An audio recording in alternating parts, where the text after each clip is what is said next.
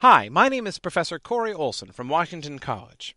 I study medieval literature. I specialize in the works of Chaucer and Sir Thomas Malory, but I have also been an avid reader of J.R.R. Tolkien since I was a kid, and the more I read and reread Tolkien's works, the more amazed I have become by his stories. When I came to Washington College, I fulfilled what is basically a lifelong dream of mine to teach a full semester course on the works of Tolkien. I realize, though, that a lot of people don't get the chance to study Tolkien in an academic setting. In academia as a whole, Tolkien in particular, and the fantasy genre in general, are so looked down upon, unfairly, that there just aren't that many Tolkien courses taught.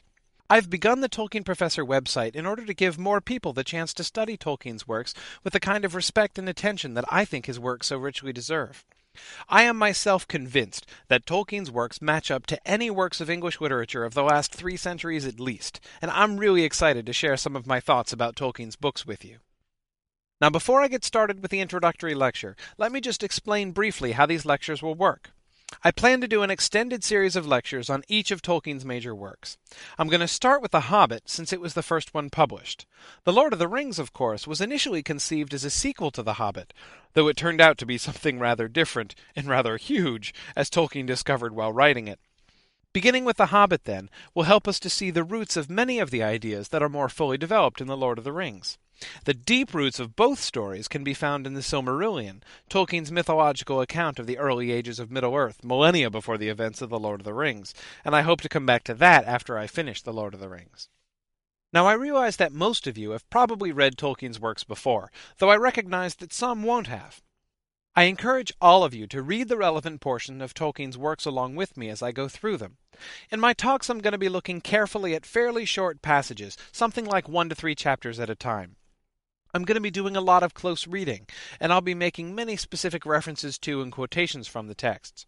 For each lecture, I'll let you know what the relevant reading is, so that if you want to follow along more closely, you can.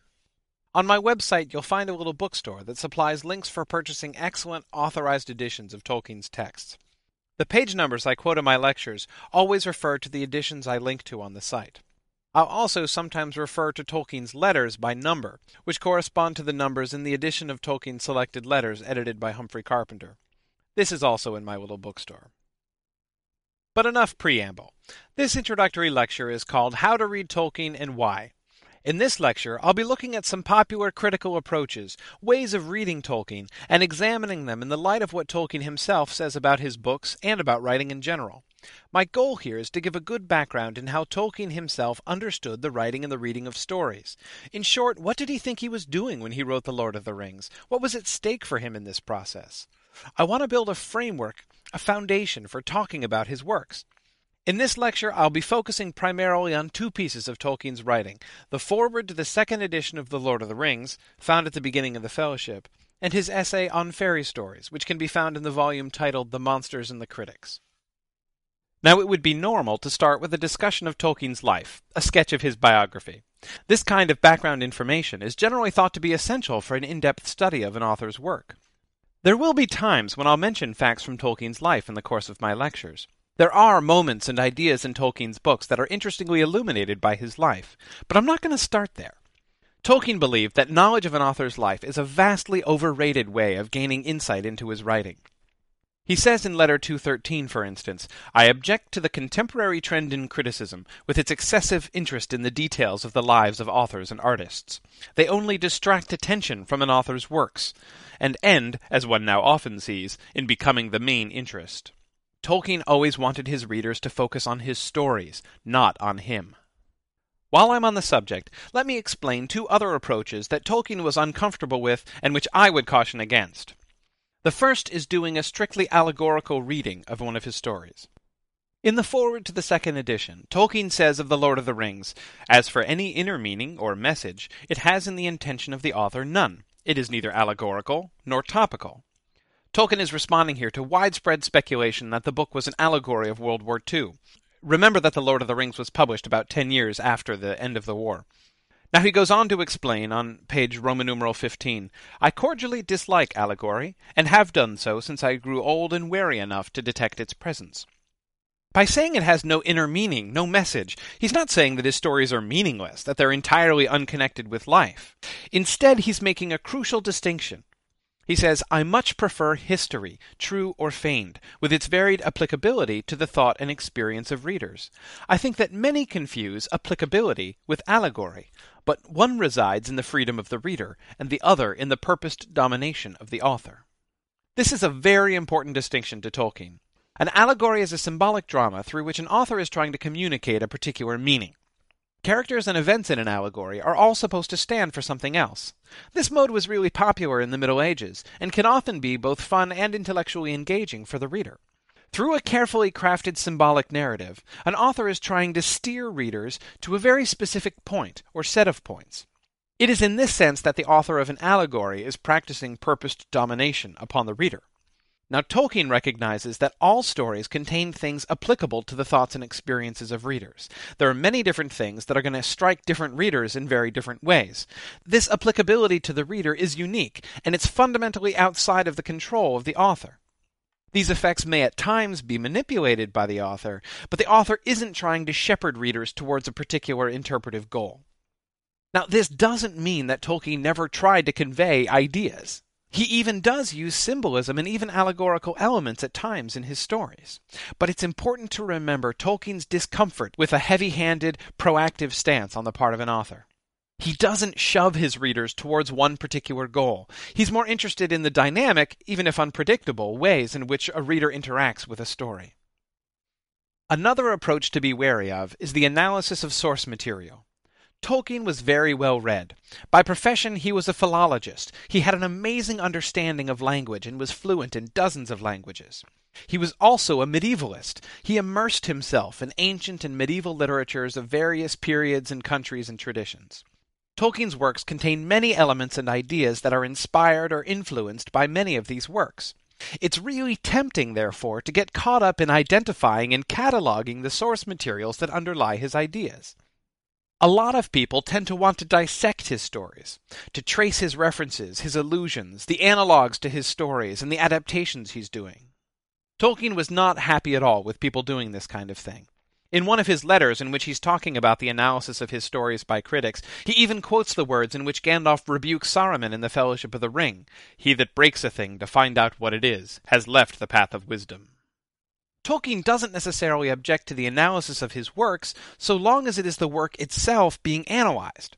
In his essay on fairy stories, he makes an interesting analogy to illustrate this. He compares the telling of a tale to the dipping of a ladle into a huge pot of stew, what he calls the cauldron of story. A story is like soup in the complex intermingling of the elements it's made of. In any story, those elements blend together into a new whole. It's more than just the sum of its individual ingredients. It's not like a salad with different things just lying there together on a plate. All of the ingredients contribute their flavors to the unique taste of the stew. Tolkien says that if we criticize soup, we must criticize it as soup, as a whole. When we taste soup, we should be focusing on its complete and unique flavor, not trying to anatomize it, concentrating on what it's made of like some kind of snooty food critic. We shouldn't be sitting and speculating about what exactly went into the stock. When we do that, we stop really experiencing the soup itself. This doesn't mean you have to like it, but he wants readers to experience his stories on their own ground, not to dissect them, no matter what the reader's final reactions to the stories may be. We might say, wow, that's good soup. Or we might say, in the words of my four year old son, gross. But either reaction would at least be an honest response to the stories themselves. I should pause here for a sort of corollary to this soup argument. If you've ever cooked stew, you know that it's best when it's cooked for a long time at low temperature. The longer you cook it, the more savory the stew is. Tolkien unabashedly applies the same principle to stories. He prefers old things, old words, old ideas, old themes from old stories. There isn't a whole lot that Tolkien liked about the modern world. He was not thrilled by new things. I'm a medievalist too, and I have to admit that I can totally relate to this. One of the things that Tolkien disliked most about the modern world is the rage for novelty that we tend to have, how we tend to value things just because they're new, because they're the latest thing. Tolkien sees this enjoyment of ours as a sign of the corruption of our age, actually. We'll be able to see Tolkien's respect for old things at many points in his works. Okay, then. We've looked at three approaches to reading stories that Tolkien didn't like the biographical approach, allegorical readings, and the identification of source materials. It's good to be aware of these, but what I'm really interested in is the overall pattern here. What do these approaches all have in common? What fundamentally is Tolkien objecting to? What's he really concerned about? The main thing that Tolkien had a problem with was oversimplification. Each of these approaches involves bringing in some kind of outside information that seems to provide a kind of key to the stories. They give us a sense that we understand what's really going on without actually paying attention to the story itself. It gives us a kind of shortcut. It makes reading the story with care, at least to some extent, superfluous. Let me give some examples to show what I mean. I'll start with the biographical approach. Here's a quotation from the website of the Tourist Board of the City of Birmingham in England. Tolkien himself said that there was a danger in too much interest in the life of an author, as it distracted attention from the author's work. He then went on to say that he was a hobbit in all but size, liked gardens, trees, and unmechanized farmland, smoked a pipe, and liked good plain food. Now, the author of this quotation is obviously implying that Tolkien's objections to the biographical approach are some kind of smokescreen. My favorite part of the quotation is the way it ends with an exclamation point. Smoked a pipe and liked good plain food. I take their exclamation point as implying that the connection between Tolkien's life and his story is completely self evident, and that therefore his denial of this connection is obviously absurd. Now, we must keep in mind, by the way, that the City of Birmingham's Tourist Board has a strong vested interest in this question. This particular theory of Tolkien's is highly inconvenient for them. Tolkien spent most of his childhood in the Birmingham area, and they're trying to get Tolkien fans to come out and see his family house and stuff. They recognize that if you actually accept Tolkien's argument about the biographical approach, you'll be a lot less inclined actually to schlep out to Birmingham. In any case, what I want you to notice is that the author of this quotation has not actually said anything at all about Tolkien's works, has made no substantive argument about the stories in general or about hobbits in particular. Yes, hobbits reflect many, though by no means all, of Tolkien's own likes and dislikes. So what? How does it help us to know this? It's an interesting fun fact, but does it give us any real insight into the stories? Does it inform our reading of them? How? Are we to say that hobbits are Tolkien? That he's portraying himself when he describes hobbits? So what they do, he approves of? He's behind? So hobbits everywhere are speaking with Tolkien's own voice? I mean, obviously no. Oh, so shall we say that Bilbo specifically is really Tolkien? Okay, that sounds better. But is it? Again, where does it get us? Does it mean that we can apply all the things that Tolkien says to Bilbo? Does it mean that we can draw conclusions about Tolkien, about his opinions and his feelings, from how Bilbo's described? No, and no. This is just oversimplification. It's reductionism. This doesn't help us understand the story. This gets in the way of understanding the story. Once we establish this biographical connection, it's hard to resist the feeling that we have some kind of special insight, that we have hobbits figured out in some sense. The end result is that we tend to read less carefully, we tend to think less thoroughly through the story. For an example of the allegorical approach, I want to return to the idea that the War of the Rings is supposed to be World War II. Tolkien spends a fair amount of time poking holes in this idea in the foreword to The Lord of the Rings. He says, The real war does not resemble the legendary war in its process or its conclusion. If it had inspired or directed the development of the legend, then certainly the ring would have been seized and used against Sauron. He would not have been annihilated, but enslaved, and Barad-dûr would not have been destroyed, but occupied. And he goes on to give a bunch of other examples. Tolkien is not just nitpicking here. His point is that when you theorize an allegorical interpretation of a story, the temptation is even stronger than with a biographical approach for you to stop paying attention to the story. Usually, you end up working to fit the story into the theory. You downplay or overlook things that don't fit into your idea, things that might in fact be really important. Again, this approach is very reductionist. You are looking for the answer, the key, and by doing so, you're likely to miss the point big time.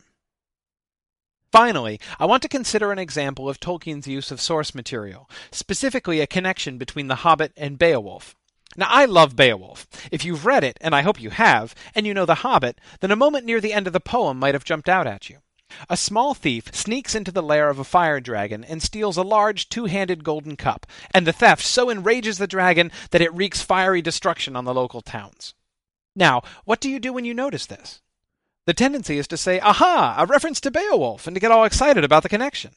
Okay, maybe it's only English professors that get all excited about this kind of thing. But anyway, the connection is very interesting as far as it goes. The question is, how far does it go? How does it really help? How much does it really tell us about Bilbo, about Smaug, and about their story? The two moments, though similar, are certainly not the same story. I want to go back here to Tolkien's soup metaphor. Beowulf in particular, and Anglo Saxon poetry in general, are very influential in Tolkien's thinking. I mean, we're talking about a guy who wrote poems in Anglo Saxon for fun. We can think of the Anglo Saxon tradition as forming a big part of the stock on which the soup of Tolkien's stories is based, but we can't let the recognition of this fact distract us from savoring Tolkien's stories as soup in its own right. So then, how should we read Tolkien's stories?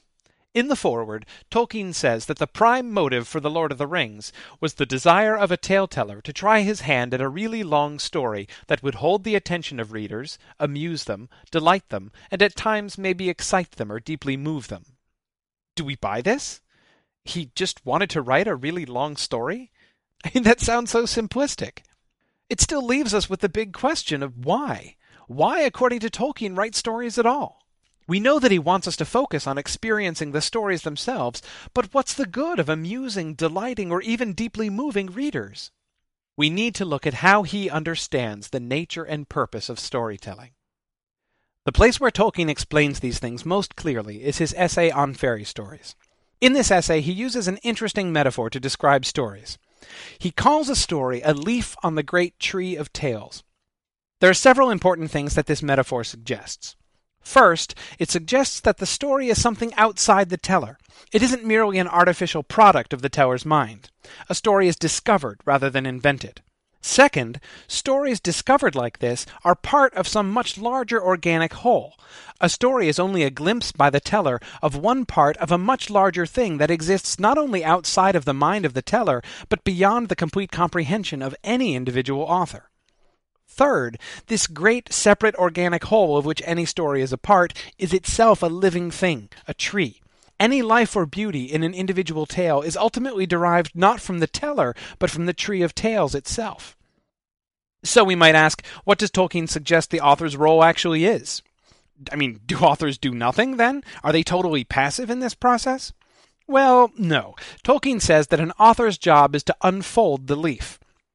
Authors don't just discover the leaves, they reveal them to the world, or at least to their audience.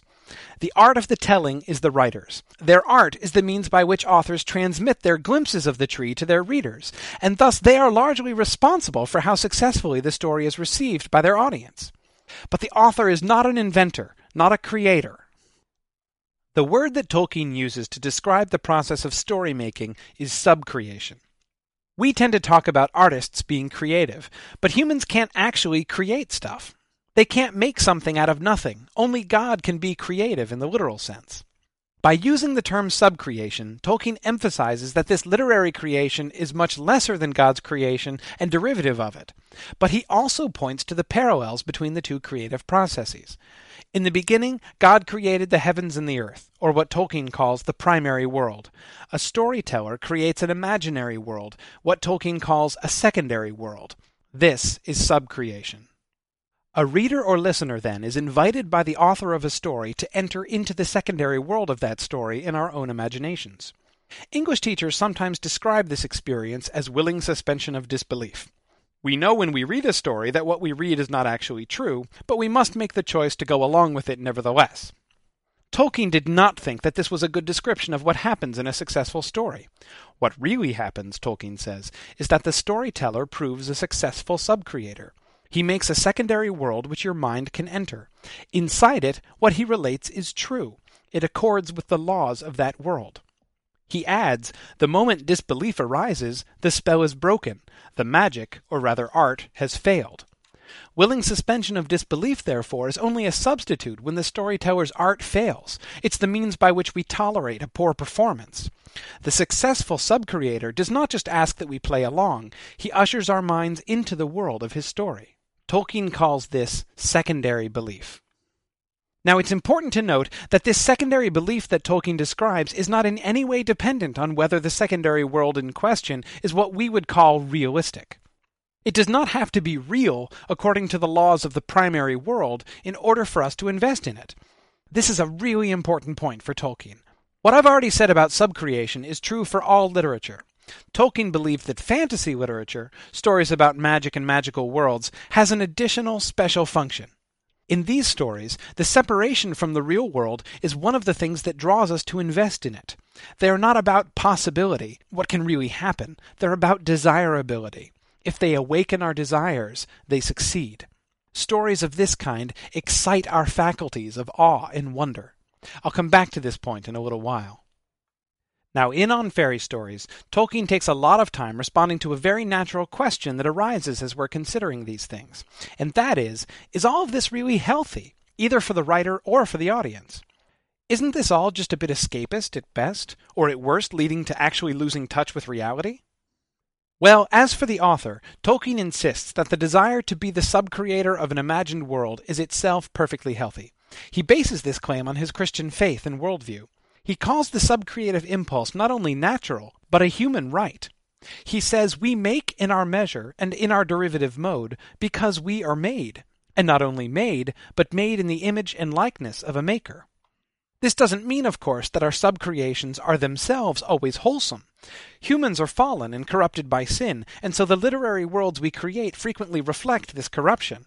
But the desire to subcreate is part of who we are as human beings. I'd like to pause for a moment here to say a few things about Tolkien's Christianity.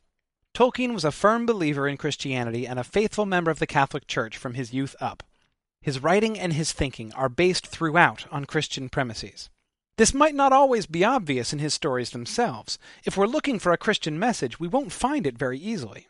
When compared, for instance, with the Chronicles of Narnia by Tolkien's very good friend C.S. Lewis, The Hobbit and the Lord of the Rings will seem to lack any clear Christian message. This isn't because Tolkien was a less serious Christian than C.S. Lewis, or less willing to express his beliefs.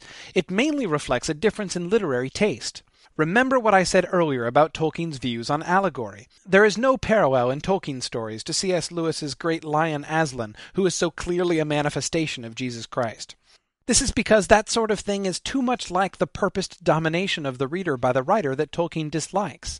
Generally, Tolkien will not try to steer his readers towards any plain Christian message in his stories, but the Christian worldview is the absolute bedrock upon which all of Tolkien's subcreations are founded. I'd also note that Tolkien's essay on fairy stories and the short story Leaf by Niggle that was published with it are probably the two places in all of his published writings, other than his letters, where he discusses his Christianity most openly. Anyway, so Tolkien claims that being a sub-creator is totally cool. But what about that question of escapism? What use is it to spend one's time in an imaginary fantasy world, either as an author or a reader? Shouldn't we be dealing with the real world? In addressing this question, Tolkien openly challenges the modernist and postmodernist assumptions about the world. I would add that the conflict between Tolkien's ideas about this and the dominant 20th century philosophies is a big reason why his works are still not taken seriously by literary scholars today. English professors as a group tend to rule Tolkien out of the literary canon without blinking, largely because fantasy stories about elves and dragons obviously cannot be serious literature. Near the heart of this assumption lies this idea of escapism. It's not serious literature because it does not deal with the real world, and therefore it's viewed with disdain. It's childish. Tolkien observes that the accusation of escapism is almost always made in a tone of scorn, but he points out that no such tone is attached to the word escape in normal life. Normally, escaping is a good thing. Sometimes it's even a heroic thing. What's the reason for the scorn, then? It boils down, Tolkien claims, to how we view the so-called real world. Is the real world really all there is? If so, then fantastic worlds that suggest higher, greater things above the mundane are completely empty. They're lies, and indulging in them is at least an act of shameful irresponsibility. You're not facing facts. But what if there is something else? What if there is something greater, something higher than the world that surrounds us? What if something like the opposite of our assumptions is true? What if the mundane world is only a shadow, a distraction from this higher reality? You will, of course, again notice Tolkien's Christian worldview asserting itself here. Tolkien claims that this is indeed the case. Imaginative subcreation, through the use of artistic skill, opens windows on this higher world. This is especially true of fantasy. In this sense, we actually can escape the primary world. Fantasy frees our minds from bondage to drudgery and corruption. This is not an act of shameful escapism. Rather, this is like an escape from a prison.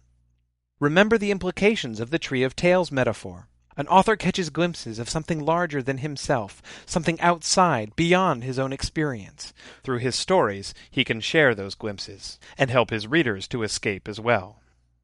Tolkien argues further that fantasy doesn't undermine our relationship with reality, with the primary world. To the contrary, the glimpses it provides cleanse and heal that relationship.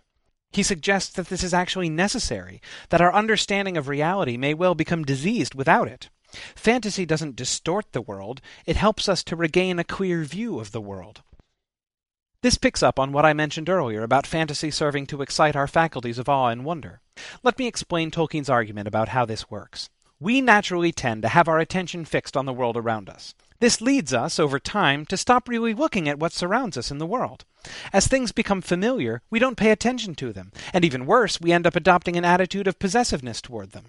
Here is how Tolkien describes the process. He says of the things that surround us, We say we know them. They have become like the things which once attracted us by their glitter, or their color, or their shape, and we laid hands on them, and then locked them in our hoard, acquired them, and acquiring, ceased to look at them.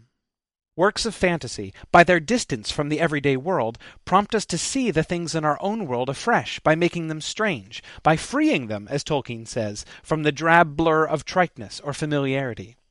Tolkien's own works can definitely have this effect. Shadowfax the Great may prompt us to see horses differently. Ents are quite likely to make us change how we think about trees.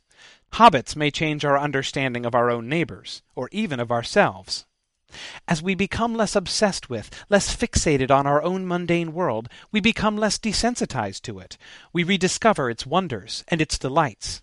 We become, as Tolkien says, the lovers of nature rather than her slaves.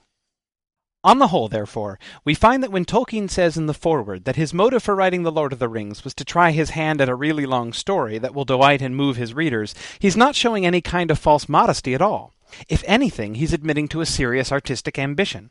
His goal in writing The Lord of the Rings, and his other works, was to subcreate a world that would support secondary belief, that would allow his readers to invest themselves in it. If he succeeded, and his readers could find themselves amused, excited, and deeply moved, then perhaps his story would even accomplish some of the higher goals of storytelling. Perhaps even his story, which he himself doubted the worth of for so long, would provide glimpses for his readers of the joy beyond the world. This is why Tolkien was so adamantly resistant to those approaches to his stories that were reductive and oversimplifying, that distracted attention from the story itself. For Tolkien, his writing was about the story, the unfolding of a leaf on the Tree of Tales, and sharing it with his readers.